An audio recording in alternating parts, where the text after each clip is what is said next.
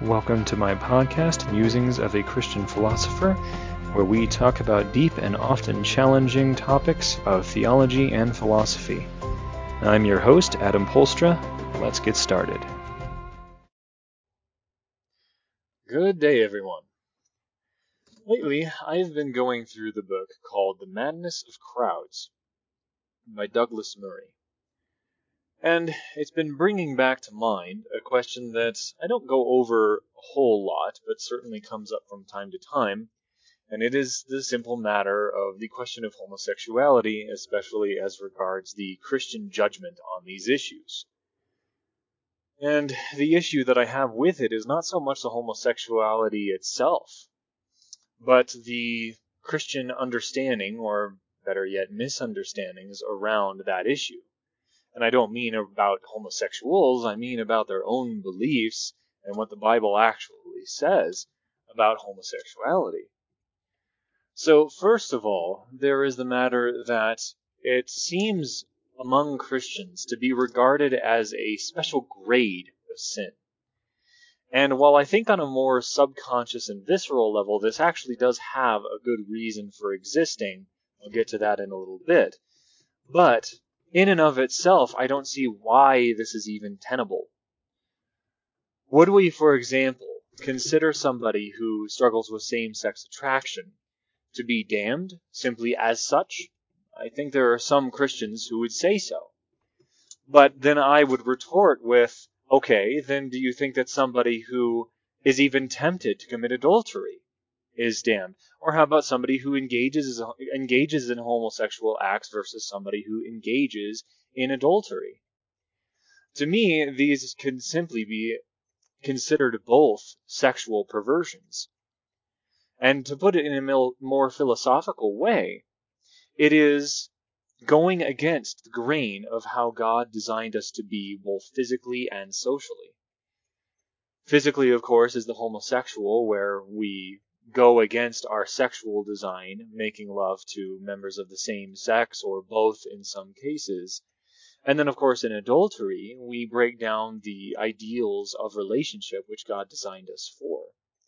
Now, as C.S. Lewis rightly points out, just going into a bit of a digression here, as C.S. Lewis points out quite rightly, while many societies throughout history have differed as to how many wives a single man can have, it certainly has not differed in the sense that a man can just grab any woman that he wants.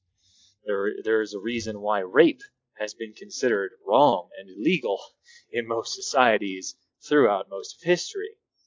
And if at very least, I think one of the common reasons is that the man who happens to be the husband of that woman tends to get rather peeved if another man takes her, even in such cases when their relationship was not going very well at the time. But, anyways, going back, many Christians seem to think that homosexuality is such a unique level of sin that it perhaps maybe in their heart of hearts they think that it's irredeemable, or they think that it is especially corrupting in some sense that is irrecoverable. But again, I would raise the question of whether or not this is also true of adulterers or pedophiles can, for example, adulterers and pedophiles, especially repentant, repentant ones, not come to the church? Or ones who are seeking answers and are yet not yet repentant, are they welcome at church? There's plenty of Christians who would not welcome a homosexual, but would welcome an adulterer or a pedophile, especially again if they were somewhat repentant. And this is starting to come close to the issue that Christians, I think, really do have with homosexuals. But let's stick with this for a little bit longer. On the one hand, yes, an adulterer or a pedophile, or shall we say somebody who has committed adultery and somebody who has committed pedophilia, may be a great deal less noticeable. Whereas somebody who may be trying to appear to be the gender they were born or the sex that they were born, who is still currently struggling with same sex attraction, may be a little less able to conceal their darker sides, if you will, or conceal whatever it is that they may want to conceal. But on the outset of that, does that not give a certain advantage to the church? Because if somebody is coming with homosexual desires, who wants to try to solve deeper questions about themselves, which may end up helping them with their homosexuality, the fact that their homosexuality is one of the first things that's easy to notice, even if that person is not admitting it right up front, makes an advantage wherein, as an alternative, the adulterer or the pedophile could easily conceal their sin for months, if not years, without even being discovered. And depending on the health and rationality uh, of the people at the church, they may even ignore signs that they can very clearly see of other sorts of sexual perversion, but not so with the homosexual. At least not in many cases.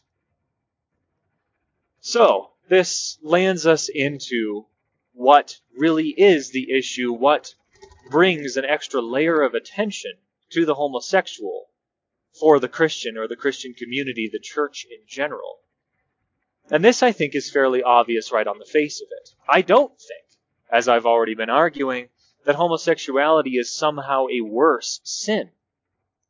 But homosexuals as a community, unlike other sexually perverse groups, demand, in many cases, to be identified, to be even appreciated, as if they were on equal footing with another sex, such as male or female, or something like another race, black to white.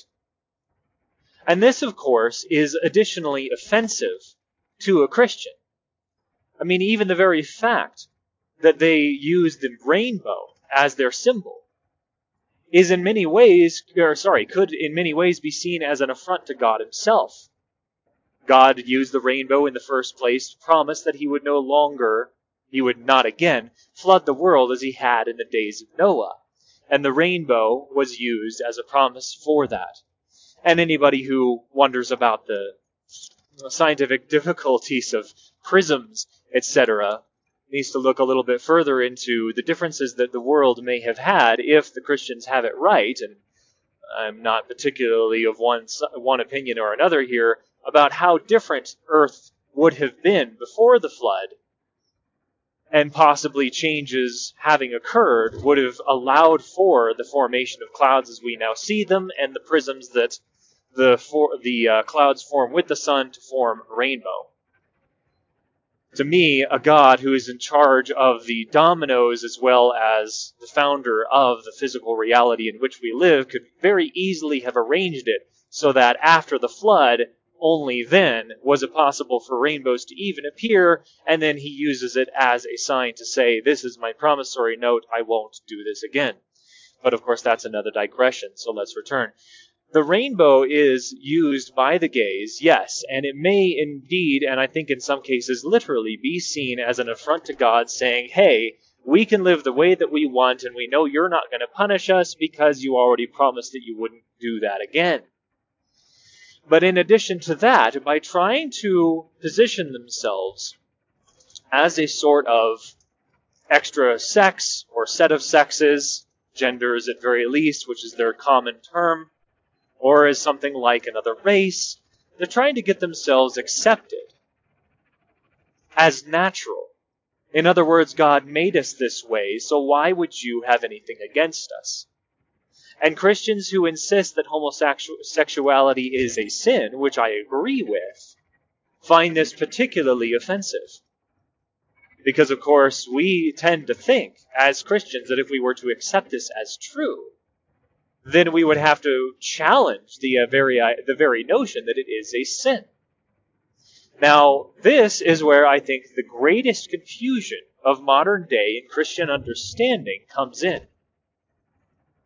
See, Christians again think that if we were to accept that there is something like a homosexual gene or a gay gene, as they more often call it, then we would have to accept them as essentially natural, God created that way. And I find this very, a very odd nervousness. Many people fear to even think this. Yet the same theologians will bring up the idea that we have what is called an old sin nature.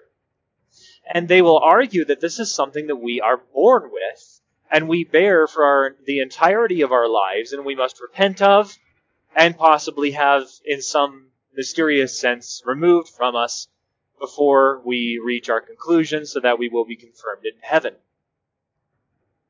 Now, before going into my own issues with that the, that part of quasi theology, more philosophy really, let me just point out that these two notions are essentially parallel.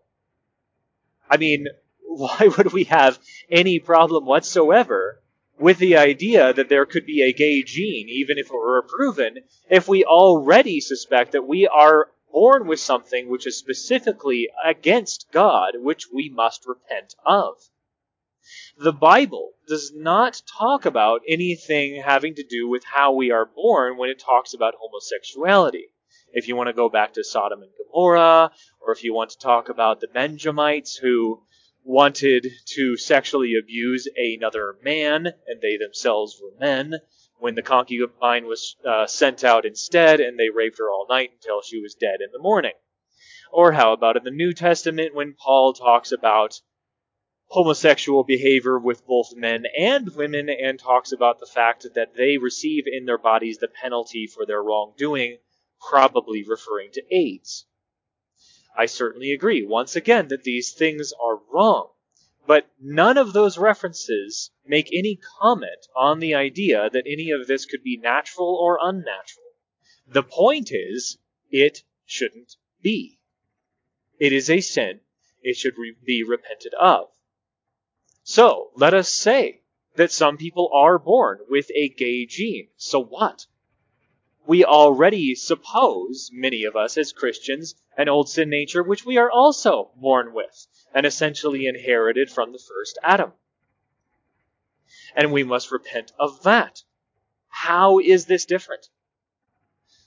The Christian response in my mind to these things is, I do not care whether or not this is something you are born with or not born with. If you want to be a part of the church, if you want to be a Christian, if you want to be close and intimate with the Lord God of heaven, then you must repent of everything which he says is wrong. Now let me raise another interesting point about these arguments. I still have yet to make this podcast. It might be my very next one. But in the argument between Arminianism and Calvinism, that is the idea of free will over predestination, or Calvinism, which is really predeterminism, um, though most people don't use the term, and I think that is a problem within the debate. Anyways, going aside from that, if it is to be posited or even proven that there is some sort of sin gene, which I think would have to be proven also if we were really to have a rational view of an old sin nature. In similar matter, if we were to find that there is a gay gene, these would in fact seem at first blush to support Calvinism. Because, of course, the Calvinists believe that God has essentially not only predestined us in a particular direction, but he has so formed us so that we will follow that predestination, which is where the predeterminism comes in, by the way, so that we will follow through with the predestination that he has already given us. So, if we are born with an old sin nature and even what could be called a sin gene, as well as some of us being born with a gay gene, then again, at first blush, that would seem to support Calvinism. However, if we look at how the world actually functions. The gay gene in particular would be an excellent, excellent argument for Arminianism itself. Why? Because we already know and have seen, and of course the gay and liberal media try very hard to hide the fact, that some people with same sex attraction have repented and denied it even as they continue to be same sex attracted later on in their lives. They refuse to behave that way in many cases because they are Christians and they are trying to live as consistent Christians. If this is the case, then it is an enormously good argument for free will. Because in the same sense that an old sin nature being repented of would prove that we can choose against that which we are born with, in like manner, we can choose against a quote gay gene if that were to be a real thing. So again, on first blush, it appears to be in support of Calvinism, whereas in effect, in actual action, and the real world would seem to support the Arminianist argument. Now, I personally am not sold either on the gay gene or on the old sin nature. Take a look at it. If we were to see, for example, that there is an old sin nature gene, some sort of gene that we inherited from Adam, from the days of old, then what happens upon repentance? Do we lose the gay, the uh, sorry sin gene? Is it removed from us? Is it replaced? Now, of course, nobody really talks about a, about a sin gene, but it is really what we are arguing. Because what the theologians argue is that through the scripture where Paul writes in the epistles, that in one man all sinned, so also in one man all are redeemed, talking about Adam and then Jesus Christ. Well, if that is the case, and of course we are not fully delivered from our old sin nature until we repent and believe that Jesus Christ is our Savior, then we are, up until that point, carrying something genetically through the line of Adam all the way down to today, which tilts us towards sin. And then this starts to become very difficult to argue. Does God change our genetic structure? Does he alter us in some other way? If that were the case, then why is it that so many people who we believe to be confirmed Christians still struggle with their own sinfulness? Some of them even with same sex attraction. This all becomes particularly difficult, and it is not specifically pointed out in Scripture. I already mentioned probably the most pivotal scripture arguing, or at least so, so said to be arguing towards an old sin nature, that in Adam all sinned. And we also have scriptures such as the heart being desperately wicked. I'm driving, so I can't exactly look these things up. But it never specifically points out that there is something inborn in human nature that tilts us towards sin, specifically, as far as I can remember. I would be delighted to hear arguments to the con- contrary. We do hear that the heart is weak, that the flesh is weak, and I fully accept these things. But I do not believe that they add up to an old sin nature. I do believe that human beings are rebelling against God, and that all of us are tempted to do precisely that. But this idea that we are as tempted towards sin uh, sorry, that we are more tempted so, towards sin than we are enticed towards good, I don't see holds true in reality. And this is one reason why perhaps I am a, a bit more biased in favor of the idea that the Bible does not in fact argue this, which is why I say, if anybody has counter arguments, I'd be delighted to hear them. But in any case, when it comes to the real world, while we do see that corruption is extremely common, and it also tends to pass itself down. I've talked already many times in this podcast about par- parental abuse, and also given a nod to the fact that parental abuse has a tendency to reproduce itself in the next generation. There is a great deal of corruption. There is a great deal of temptation towards power and abuse of others, taking advantage of others. Sexual perversion is unfortunately extremely common. But at the same time, when you look at the world, the more honestly you see it and the more fully you see it, the more at least I have realized, the more I have tried to do this, I have realized there are so many people, a mysterious amount of people, who not only are doing genuine good, but who seem to almost have been born with a desire to pursue the good. Not that they did it their entire lives, by the way. But in a sense, when they come around to repenting of their past and trying to work towards genuine good in a consistent way, they almost also see in retrospect that that is something they wanted all along. And there are, again, a plethora of people, including some of my own teachers, who are of this particular, or sorry, have this particular kind of story. I find it extremely mysterious, and it is, by the way, one of the most difficult parts of reality at which I have seen in the area of arguing for free will, because it becomes a bit hazy around the question of okay, then when did the free will actually come in? Was it something people are born with? I personally think that it really has to do with the fact that we desire both. In other words, the temptation for sin and weakness and corruption and sexual perversion and so on is there for all of us. So also the attraction and the love and the goodness and the health of doing good and being virtuous. We are tilted towards both, but the fact of the matter is, as it is aptly said, I can't remember who said it, legitimate pleasure is paid for ahead of time, whereas illegitimate pleasure is paid for after the fact. So what I think this really boils down to is not an old sin nature, but a weakness. What I'm getting at is that we want, in our weakness, to accept the pleasure up front and try to ignore the fact that we're paying costs in the long run. It is less tempting to pay the price up front to do the right thing and then have the long term benefits.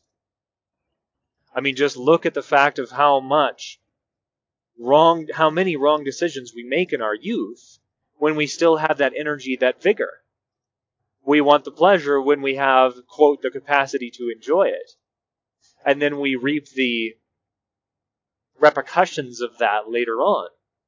It's very few who are willing to take the time and learn and be patient and make the right decisions, such as the, such as the choice of their spouses, from the early stage and possibly reach their mid to late 20s, if not 30s or even mid 30s, before they make a selection so that they are sure that they themselves are living virtuously and their prospective mate is living, living virtuously.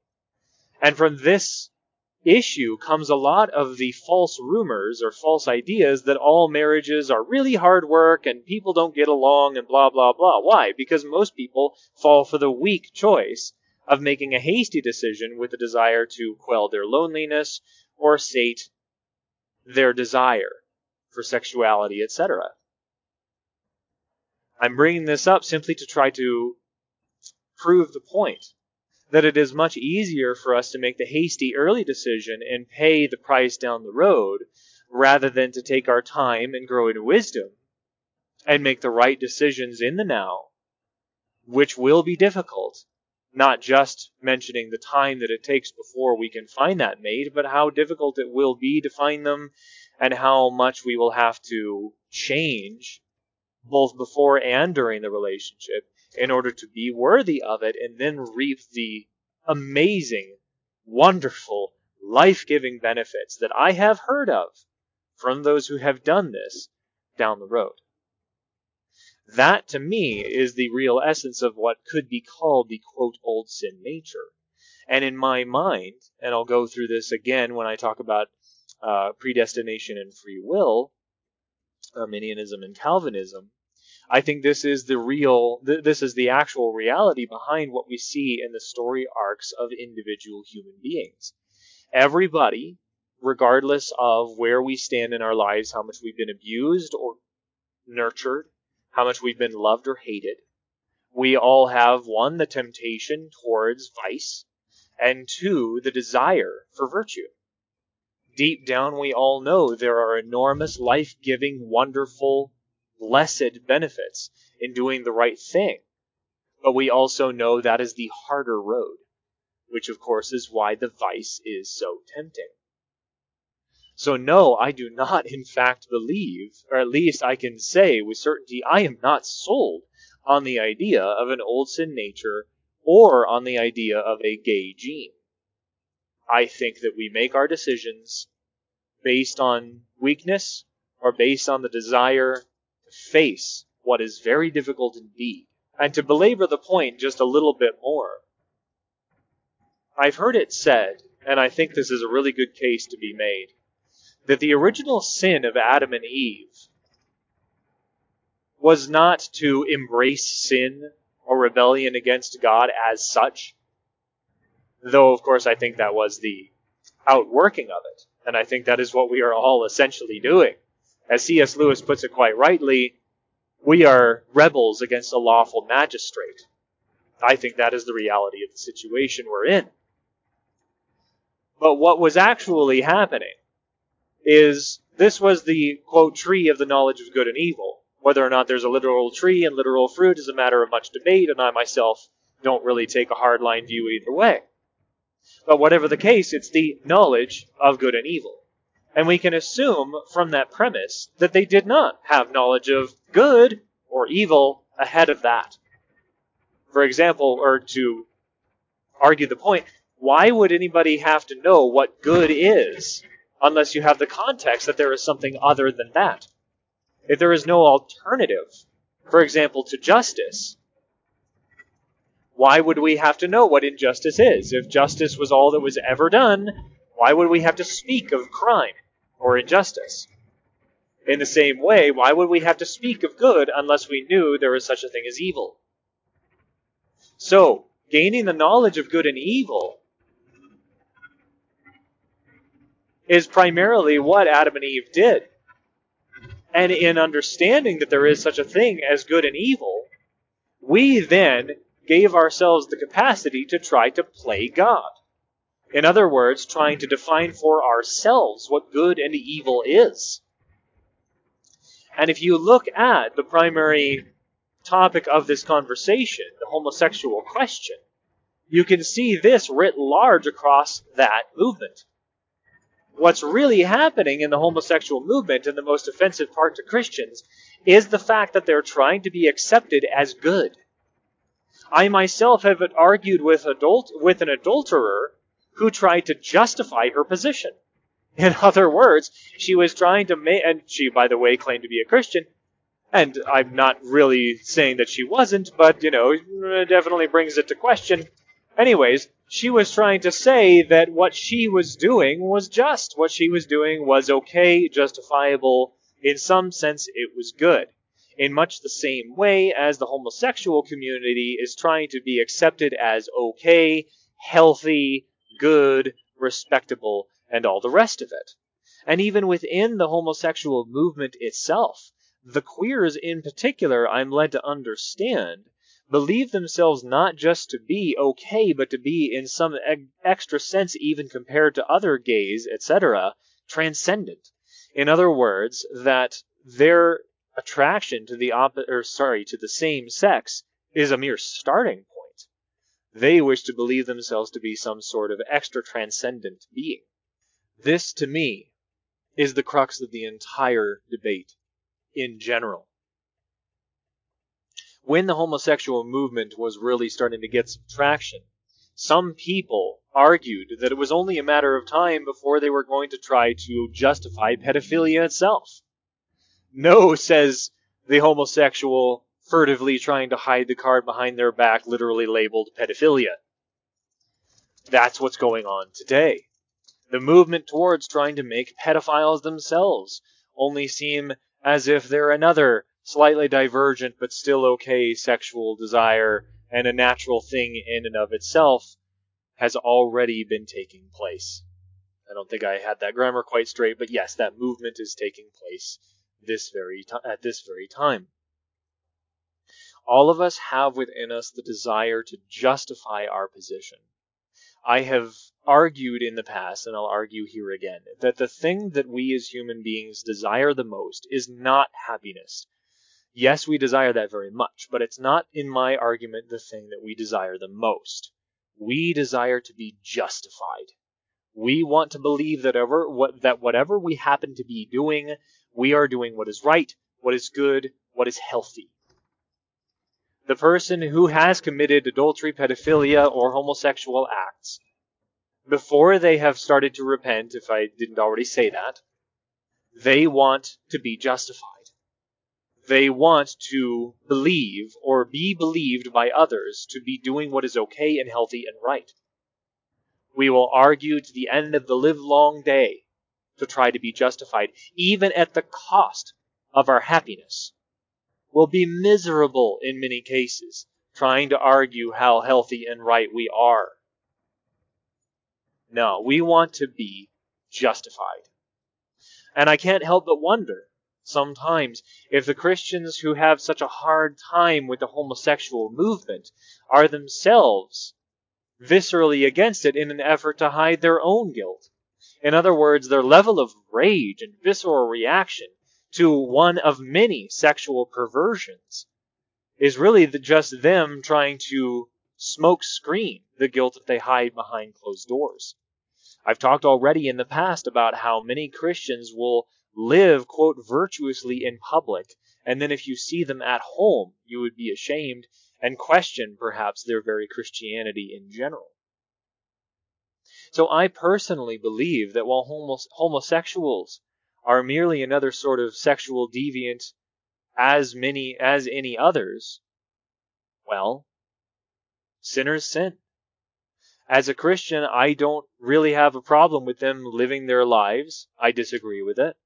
I think that it is wrong, and I think that they will pay in time, just the same as thieves, as adulterers, as pedophiles, as murderers.